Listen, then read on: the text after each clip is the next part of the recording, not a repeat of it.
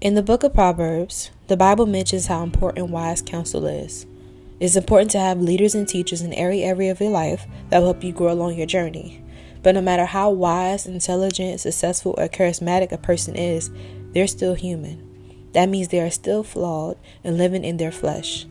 There was only one perfect person that walked the earth, and his name is Jesus. So don't hang on to every word a person says because they seem to know what they're talking about. Don't idolize others or think they are more qualified than you because of what they have. Everyone breathes and bleeds. And although people can make a good guess, no one can truly tell the future.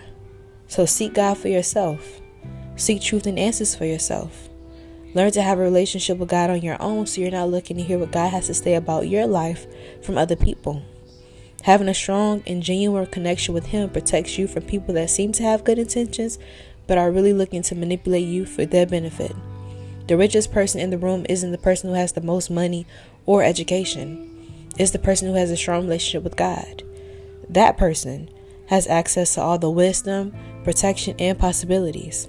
So become that person and put in the spiritual work to remain that person. Flex your faith. Test the spirit of those you encounter and engage with. Ask the Holy Spirit to give you the revelation needed to keep you safe, prosperous, and in perfect peace. And protect your relationship. There will be many things that comes to hinder your growth. There will be many things to distract you. Just like if you're in a relationship with people, when there are outsiders that don't want to see you connected to that person, they will throw every jab they can to destroy it. They'll throw lies. They'll sometimes throw physical assault. They'll go to no end to destroy what they don't want to see built. It's the same thing for the enemy in your relationship with God. He'll throw you distractions, and they may seem like good things, but if they take away you from God, it is not a good thing. Because all things God brings will be good, and all things that take away from Him and His intentions is bad. So be wise and appreciate your wise friends and your wise family because they do provide wise answers and good information when it's needed. But don't lean onto them and them alone.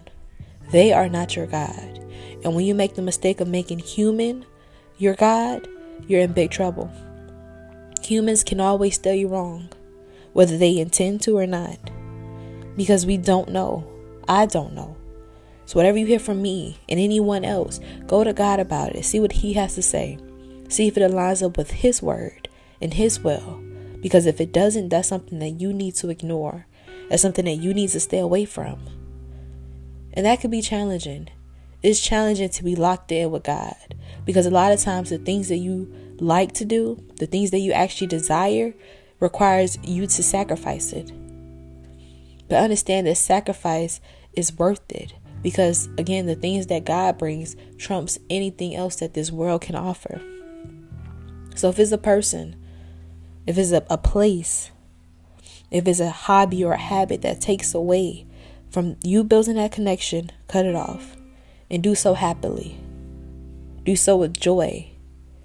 Do so with comfort and the peace to know that anything that you remove from your life for the sake of God, He will multiply and bring because He's pleased.